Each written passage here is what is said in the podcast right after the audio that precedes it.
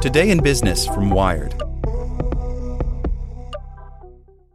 The Science of Scaling, hosted by Mark Roberge, is brought to you by the HubSpot Podcast Network, the audio destination for business professionals. Each week, Mark Roberge, founding CRO at HubSpot CRO, senior lecturer at Harvard Business School, and co founder of Stage 2 Capital, sits down with the most successful sales leaders in tech to learn the secrets, strategies, and tactics to scaling your company's growth. I like the episode with the founder of Aircall on how to go from handling your own sales to scaling a sales team. It has great advice for entrepreneurs. Listen to the science of scaling wherever you get your podcasts.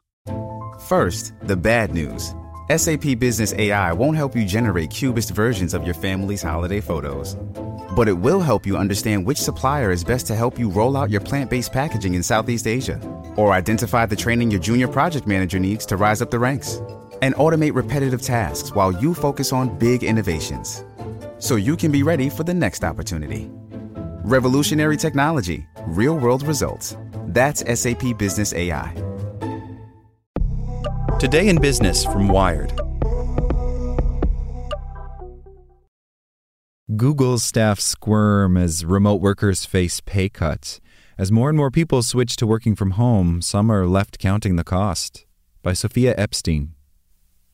Millions of people are seemingly ready and willing to take a pay cut to continue working remotely. 61% of American workers, 4 in 10 Londoners, more than a quarter of office workers in the UK.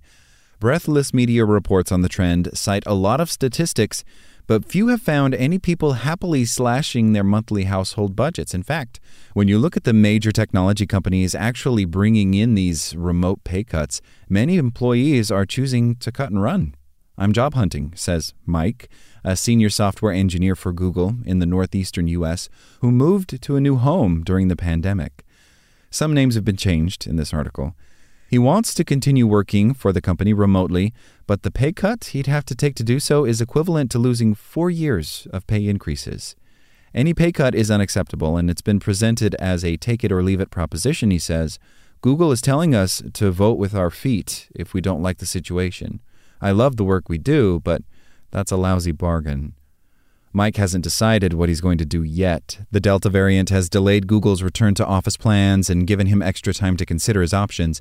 But his colleagues who have applied to stay fully remote are already having their pay reduced, he says, even though the whole company is still working remotely. I'm willing to see if they back down, Mike says, explaining that in the past, Google has backtracked on pay related decisions, specifically when it was announced that bonuses would be linked to the success of Google Plus. That was deeply unpopular, and after an uproar among employees, they walked it back, he says. In this situation, he concedes it's harder to predict what will happen. Laura de Vesine, a former Google engineer, didn't wait to find out. She left Google earlier this year when she was told her pay would be cut by 25%. There was a discussion about moving our team to North Carolina, and that was originally floated as a 15% pay cut, she says. At first, she thought that was reasonable. Then they announced it would actually be 25.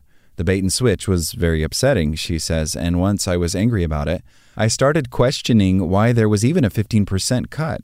What is it about my work that is somehow less valuable in a different location? That's the biggest complaint from employees facing pay cuts. How is this fair? Remote work can mean living in a lower cost area without a commute, but it can also mean higher household bills, especially if you need high speed internet in a rural area. A Google spokesperson says the company has always paid employees based on their location, at rates that match the top of the local market.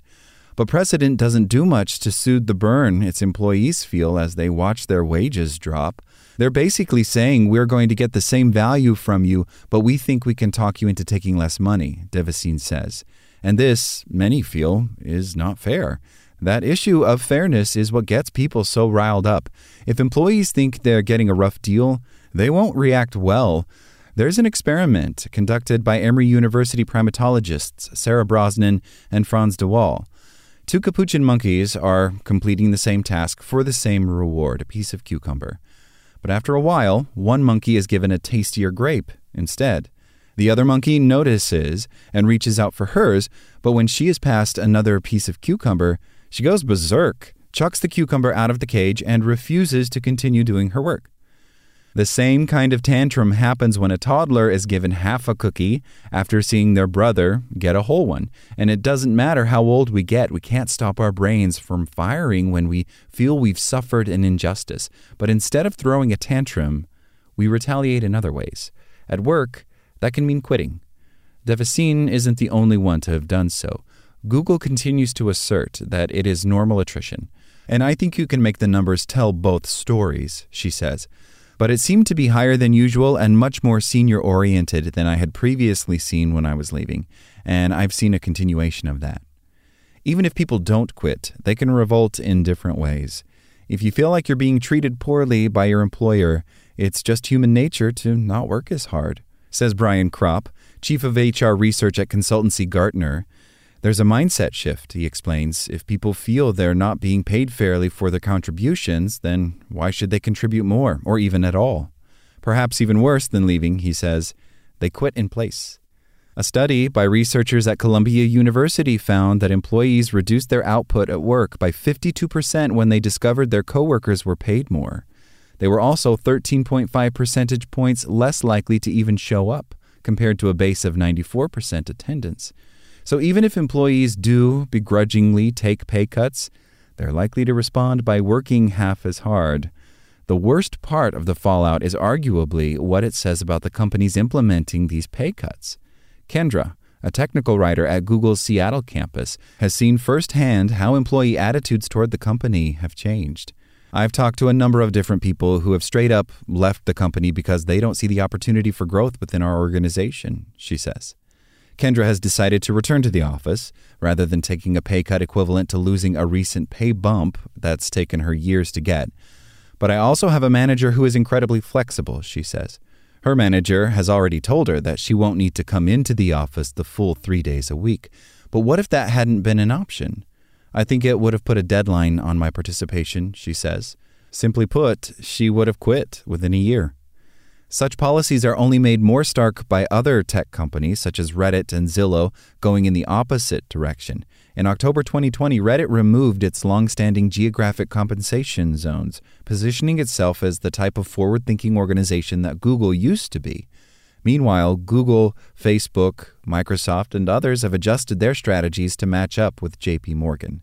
I've been asked to review several resumes, and I've had conversations with people from a career perspective about where they could move to, says Kendra.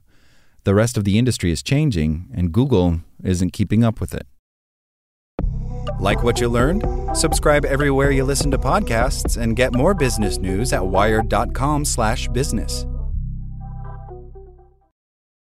Hey